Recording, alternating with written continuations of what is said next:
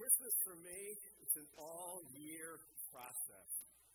It began sometime in February when I sit down with the church calendar and begin to play with what kind of theme would God want us to focus on as we look to the coming of Christ.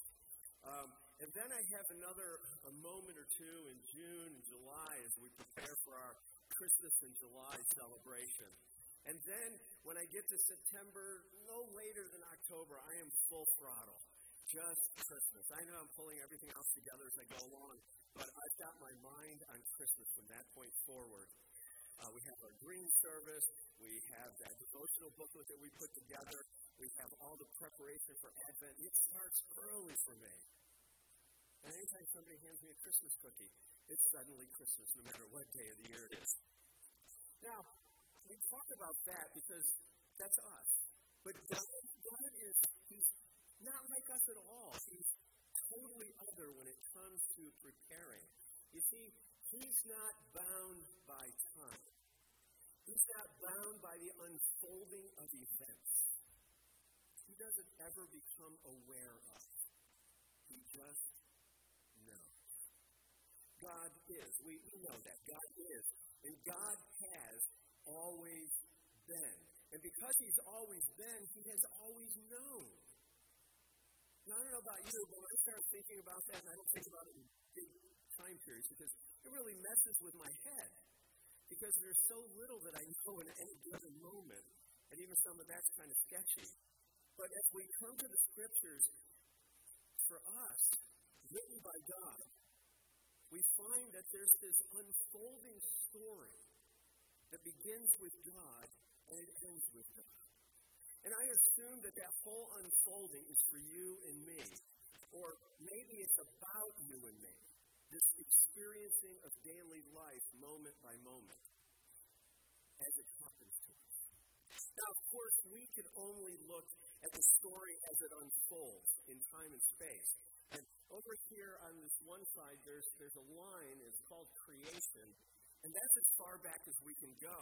And on the other side over here, there's Christ's return and the establishing of His kingdom, and that's as far as we can go with history.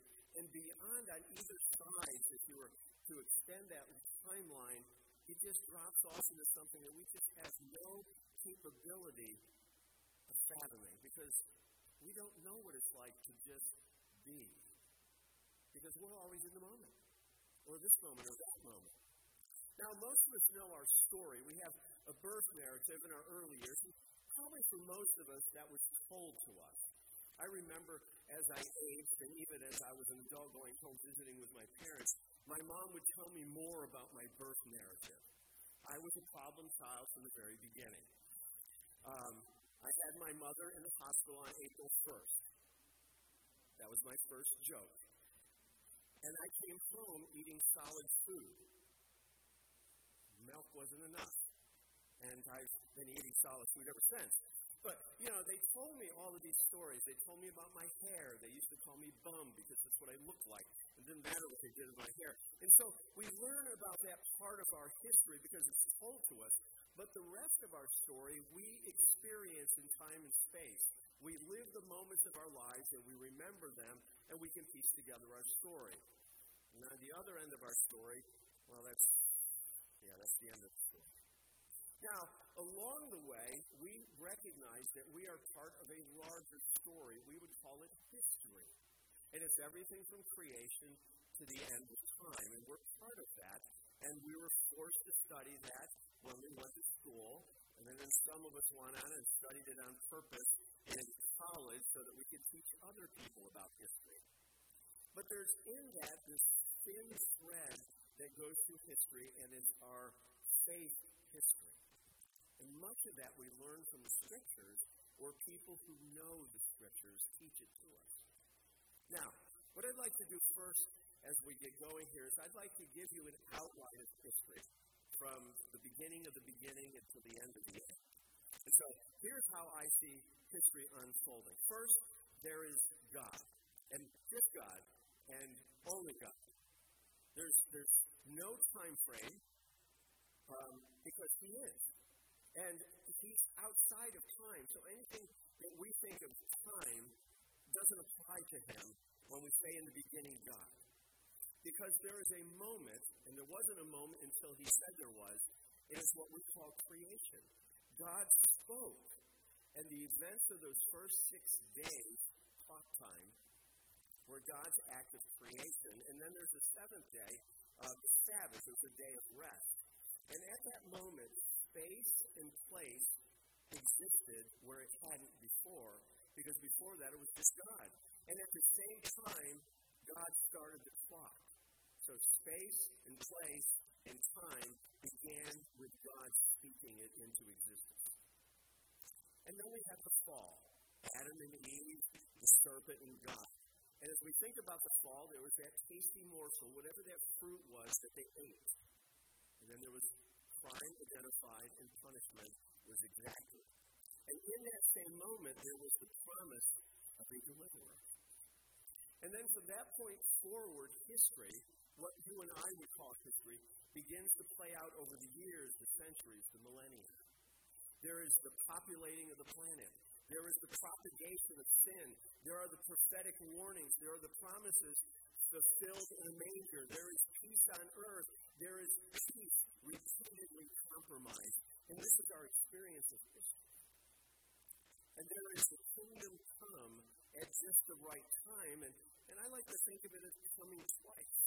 First, it came back then when Jesus arrived and lived and he died and he rose and he ascended. And his kingdom is unraveling or unfolding, if you will, through our lives, through our efforts, empowered by his Spirit. But there is the coming of his kingdom in its full power and its full glory. And we look forward to that. And that time Jesus returns, righteousness is restored at every level, and heaven is open and mansions for everyone. And then eternity resumes. The clock stops ticking. Time is no longer a concern. And there is kind of a now, forever and ever. Because the clock isn't ticking. And again, I say, that should mess with your head. Because we can't fathom that. Because it doesn't matter how hard you try. And I've talked to a lot of people since I've begun thinking about this thing. No one can just be. Just try it. I'll give you a few seconds. Just sit there and just try to be. And if you can't have, and if your mind doesn't wander someplace, please stand up. We'll get a doctor in here to take care of you. You see, we can't do that. Now, this whole outline of history, we can read this in the Bible. And I'm going to just give you a couple verses at the beginning and the end. In Genesis 1, verse 1, we start reading. In the beginning, God created the heavens and the earth. Now, the earth was formless and empty. Darkness was over the surface of the deep, and the Spirit of God was hovering over the waters. And God said, let there be. That's the beginning. And then in Revelation 21, beginning at verse 1, then I saw a new heaven and a new earth, the first heaven and the first earth had passed away, and there was no longer any sea. I saw the holy city, the new Jerusalem, coming down out of heaven from God, prepared as a bride beautifully dressed for her husband.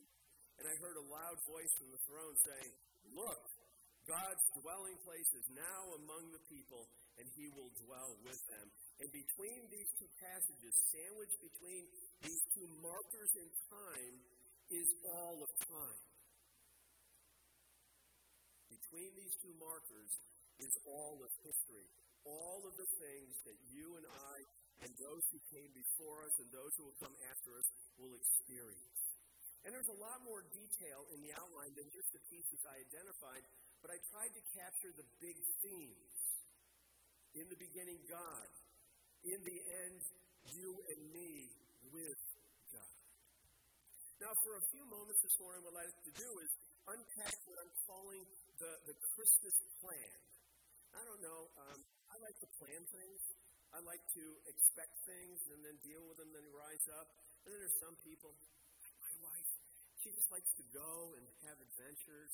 And it's okay. But as we look at this plan, there is an in the beginning, there's you and me, and then there's you and me with God forever. And so the plan for Christmas, as authored by God, at least as I read it in Scripture, is woven into the fabric of human history. You and I are part of this plan And it's intentional. We didn't accidentally stumble into it. We were wired for it. And this story, this plan, responds to our mess with the wonder of His promise. Now, the essence of the plan, I see four parts. You can see me after and tell me you see eight parts, but we'll go with four this morning. Makes for a shorter sermon. Are you okay with that? Yeah, okay, I thought so. So first we have our mess, then we have His promise, then His gift, and our response. So these four, I'm going to call them moments in time, flesh out God's plan for Christmas, the corporate time history for everyone. And at the same time, it's a personal history, because ours overlaps the corporate, which overlaps His plan. So as you're listening for three things. What is God doing in the big picture? What is God doing in the specificness of my sin and Christmas? And what is He doing in my life? Can you do three things at one time? Okay. Pick one and make some focus on that. First, our mess. Our mess involves the first sin in Eden. And I know you're thinking, but Adam and Eve did that. They did. But here's the problem. Based on what we know about humanity, if you had been there instead of them, we'd be reading about you having bitten that first fruit. And it also involves, this is where it becomes personal, our choosing to sin every day. We choose that. It doesn't accidentally happen to us. We choose to sin. The second moment is His promise. His promise offers an introduction to grace. As we unpack the story, He's unveiling this concept of grace. It's an unfolding, and it's also not just for everyone, it's for you, and you, and you, and you, and me. It's a personal grace. And then His gift. His gift is open, and it is a promised substitute that we read about through the whole Old Testament that at a moment in that event became a baby. His Son, given for you and me. And then finally, what is our response? What should our response be? Trusting in the cross, trusting in Jesus, beginning to live a faith kind of life. So let's look at these four moments. First is our mess, sin. Our mess is all about our sin. In Genesis, we read, and I'm just pulling out some of the phrases, and you'll know the context. But you must not eat from the tree of the knowledge of good and evil, lest you die. They ate from the tree, the fruit of the tree of the knowledge of good and evil, and they were killed. God had said, do not eat. It was a pretty clear statement. I don't care which language you read it in, which translation. It sounds like don't eat the fruit. And yet, Adam and Eve both chose to eat. And there's this huge argument over whether Eve ate it and then she tricked her husband. No. The text says he was right there for the temptation and the eating, and he ate with them. They chose to eat. And because they chose to eat, death entered into the human experience for all of humanity and for you and me. And it compromises our relationship with God. It's not just about me being a sinner. It's about me damaging my relationship with God through Adam and Eve and through my own personal choices. But we find in the midst of this that God's response is flavored with grace. And you've heard me say it before. God's first and best response to every sin is grace. And it started in the garden. We read Genesis 3, verse 15. And this is God talking to Satan. And I will put enmity between you and the woman, between your offspring and hers. He will crush your head, and you will strike his heel. Now, on our first reading of that, doesn't seem like a good thing. A lot of bruising, a lot of crushing. But woven into God's punishment, this discord in relationships, is the promise of hope for a resolution to the conflict. Satan's head will be crushed. His influence will be ended. There will be a point where the problem of sin and death will end. Now, unfortunately for us at this point, sin still stalks you and me as a wild animal looking for gain. And too often, we allow and it gains entrance into our lives and it establishes footholds in our daily lives. We are cursed with physical death, and before that, many of us sick and get frail, and then we die. And we find that sin is a daily struggle. Unless we just give up and give in, and then it's not a struggle, we just call it our lives. But it's a battle for us. In Genesis 3:15 holds that mess is sin, caused, and continuing on in our daily lives. While verse 3:15 continues to point us forward to a time where that will end. Which leads us to the second moment, this promise, grace. Grace into the moments of our struggle. Again, Genesis 3:15, we read, "And I will put enmity between you and the woman, between your offspring and hers. He will crush your head, and you will strike his heel." God had highlighted the impact of sin, the ongoing hostility between Satan and man, between everyone that serves Satan and everyone that follows the line of man. And this battle rages. It is Satan hunting for us because he wants to take us out of the game. And especially those of us who have hooked in with Jesus and allow his Spirit to live with us, he finds great joy in causing us to stumble and fall. And everyone that he takes out breaks God's heart. Because it's a father's heart. And he aches for every child that is lost. He is our great lover. He is wounded when Satan wins with one of us. But God, from this vantage point of 3:15, looks thousands of years forward, introduces, explains the solution to sin. A child will be born of the woman related to Eve. He will engage Satan in battle. He will be wounded in that battle, but he will destroy Satan. We'll talk about that at Easter. So the plan for Christmas is introduced in these first two moments that we've looked at the plan of Christmas. Punishment and promise are woven together, and this very first sin, at the moment of that sin, at the moment of its being punished, God breathes the first words about Christmas. The word theologians use is proto-evangelium. Can you say that with me? Proto-evangelium. Try it again.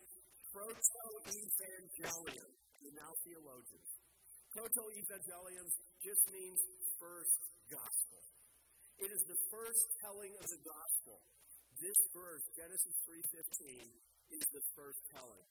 If you have access to a Thompson Chain Reference Bible, they haven't been around and been in the news recently, but they used to be a hot item. If you have one, turn to Genesis 3:15. There, after the verse, will be a little number. It'll take you to the margin, which will give you another verse. You go to that verse, and it'll give you the second mention of the gospel. And next to that will be a number, and in the margin, it'll give you, and it'll track all the way through the Bible. You can read all the verses that have to do with the gospel. It's a beautiful thing to do. It feels like it takes forever. I've done it a couple times. Try it sometimes. But this, right here at the beginning with the first sin, we have the announcement of Christmas. And because God's first response to sin is grace, it makes sense that it would be anticipating Christmas, anticipating Jesus in the flesh, revealing God. This is what grace looks like. And you and I can duplicate that every time we get to be with somebody who doesn't know Jesus and we get to talk to them about Jesus. So let's recap our mess. Sin. Our mess is about our sin, my sin. And his promise, grace. God's grace offers hope. So there's a problem, and there's hope for a resolution, which leads us to the third moment, his gift. Now listen to one of his prophetic offerings that unfolds this child of the woman. Isaiah chapter 9. For to us a child is born, to us the Son is given, and the government will be on his shoulders. And he will be called Wonderful Counselor, Mighty God, Everlasting Father, Prince of Peace. Of the greatness of his government and peace there will be no end. He will reign on David's throne and over his kingdom, establishing and upholding it with justice and righteousness from that time on and forever. Beyond the line where the clock shuts off, his kingdom will still continue. And the zeal of the Lord Almighty will accomplish this. God is excited about the possibility, the reality of you and me and him forever without sin, complicating and compromising our relationships. The zeal of the Lord will make sure this happens. And there are people in the church in every time period that have been concerned, oh, the church is going to be wiped out. Oh, everybody's against the church. It's okay because God's for the church. He's for you and he's for me. We should be excited. We should get caught up in the zeal of the Lord. God has first spoken of Jesus in Eden. And Isaiah unfolded some more truths about this individual. The kind of king he would be. The kind of ruler he would be. The kind of reign that he would hold over his people and over time and space. And forever and ever. And Isaiah gives us a small taste of hope. Now Isaiah, as he was speaking, as he was writing, as he was prophesying, he did so during a time when Isaiah, or when the nation of Israel was being pummeled by these nations around them. They would come in and destroy everything. And they would leave, and the people would rebuild, and the people would get destroyed again. And into their discouragement at this time when Isaiah was prophesying, he spoke words of hope. Don't look at what's around you. Look at what you hear the Lord offering.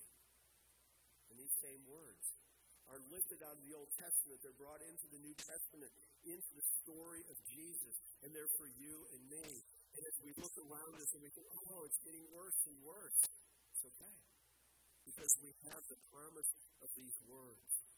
We too are being pummeled by Satan and by his minions. We get anxious under the weight of sin and death. But God is breathing his words of hope into our hearts. Wonderful Counselor, Mighty God, Prince of Peace, Everlasting Father. The one who will establish this peace is the one who established everything.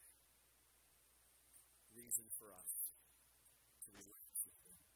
The Apostle John describes Jesus. He used different words. John chapter 1, verse 14. The Word became flesh. God, the Spirit, who has always been, who is everywhere present, and there is no place where he's not, even places that are not places, if you will.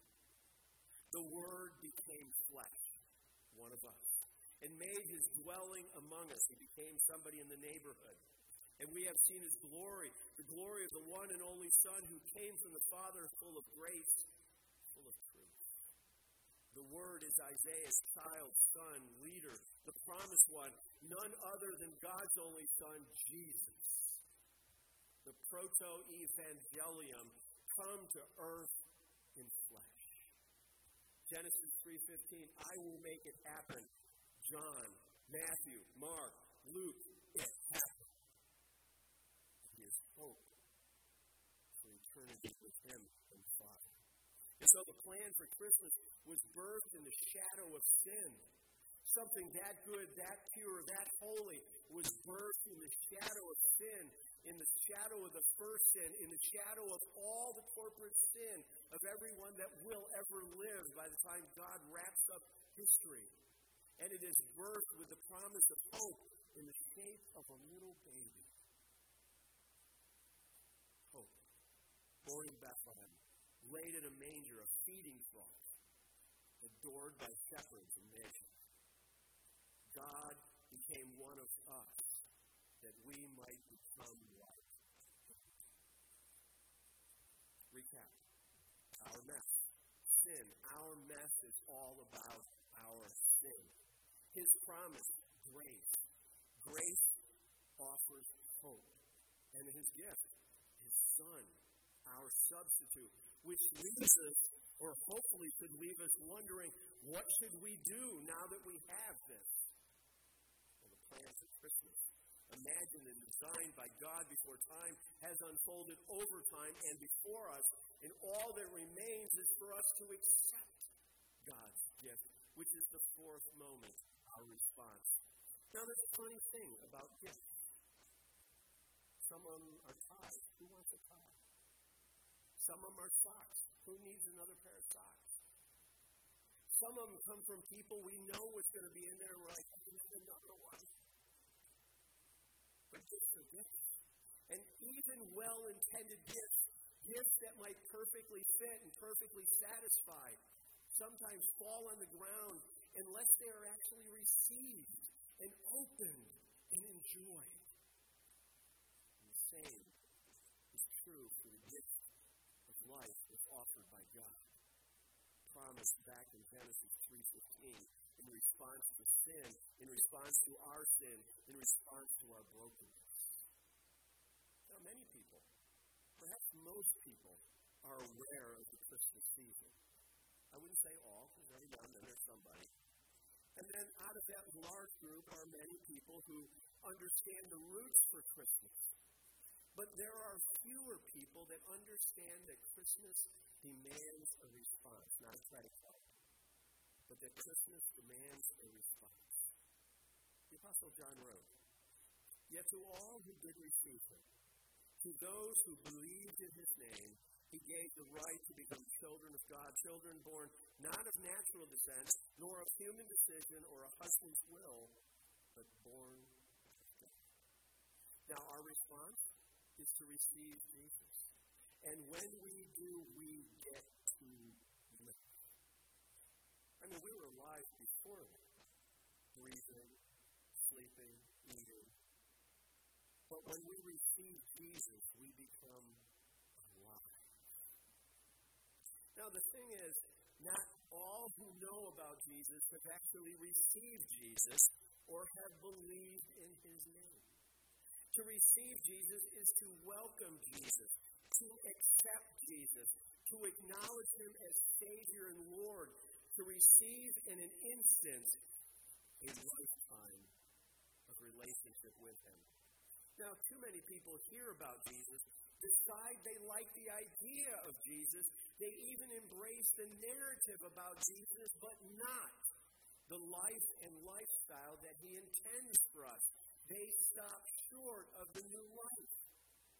And perhaps you've talked to somebody like that. "Oh, my mom brought me to church the Sunday after I was born. I've never missed church. I am definitely going to heaven." You need to lean in and say, "But what about Jesus?" Because there's nothing in the Scriptures that adds church attendance with eternal life. It's this receiving and believing and embracing the Christ for ourselves.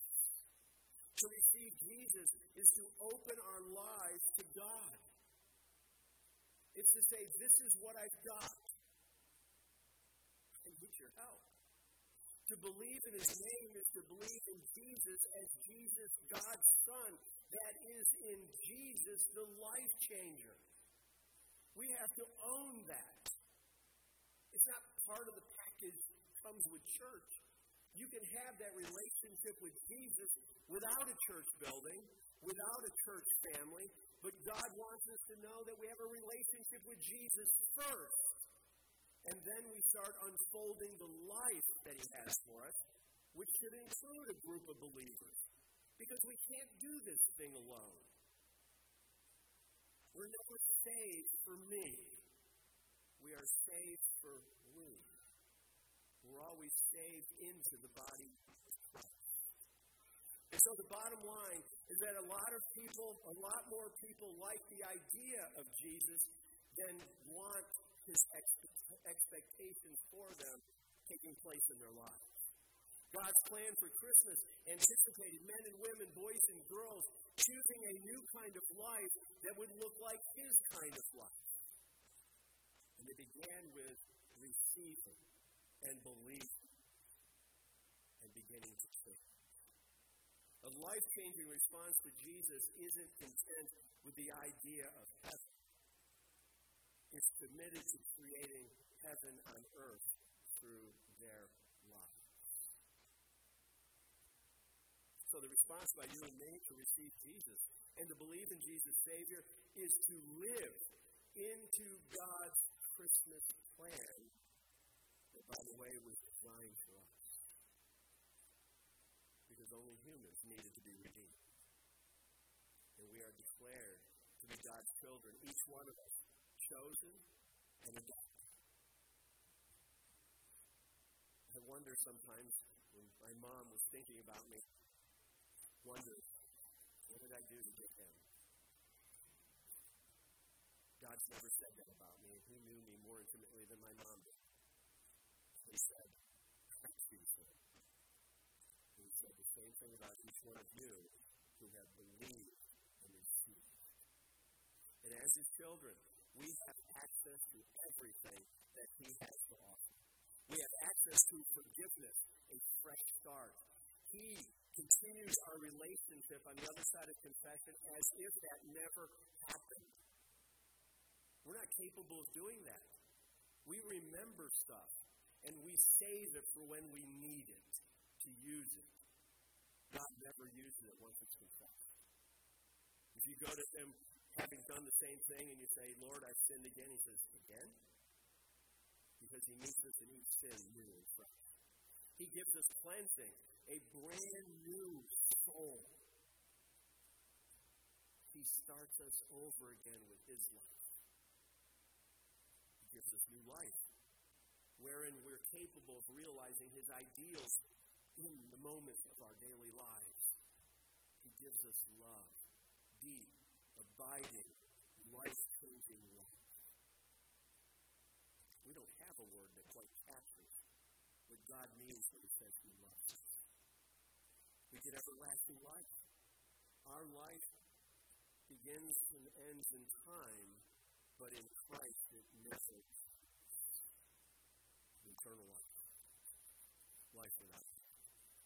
So today, this first Sunday of Advent, I'm asking you to consider God's plan for Christmas. Have you owned your mess? Have you come clean? Lord, I have sinned. I sin. It is that confession that begins the conversation that leads to the opening of our hearts to God's cleansing. He doesn't force that on any one of us. We have to open the doors with our confession. And he moves right in. He's really good. And he starts moving the furniture around in the house. Have you owned your mess? Have you considered God's promise? I will provide the cleansing and the healing, but you have to look at my gift and you have to receive my gift, Jesus Savior. That's there. It's all together. The promise and the realization of the gift and owning that gift. I'm a mess. I want what you've offered. And it leads us to our response. I've heard responses that sound like, oh, that's a nice story. I've heard responses that sound like, oh, my nephew, he needs that. You ought to meet my nephew. Or maybe we could say things like, I need help making sense out of my life. I feel stuck in the quicksand of sin that's holding me. Those are the healthiest things we could be saying. Jesus, I need you to do in me what I can't do. So the question today is, what have you been doing with the Christmas plan? The unfolding of the Christmas story. Can you see you in the story? The plan, our mess. Sin, our mess is all about our sin. His promise, grace. God offers hope. And his gift is his Son, our substitute, Jesus Savior. And our response to receive and to believe. My friends, this year, let's not settle for a commercial Christmas. Let's not buy into a feel-good Christmas. Instead, let's fully embrace, fully live out this whole life. I've got it for you from God.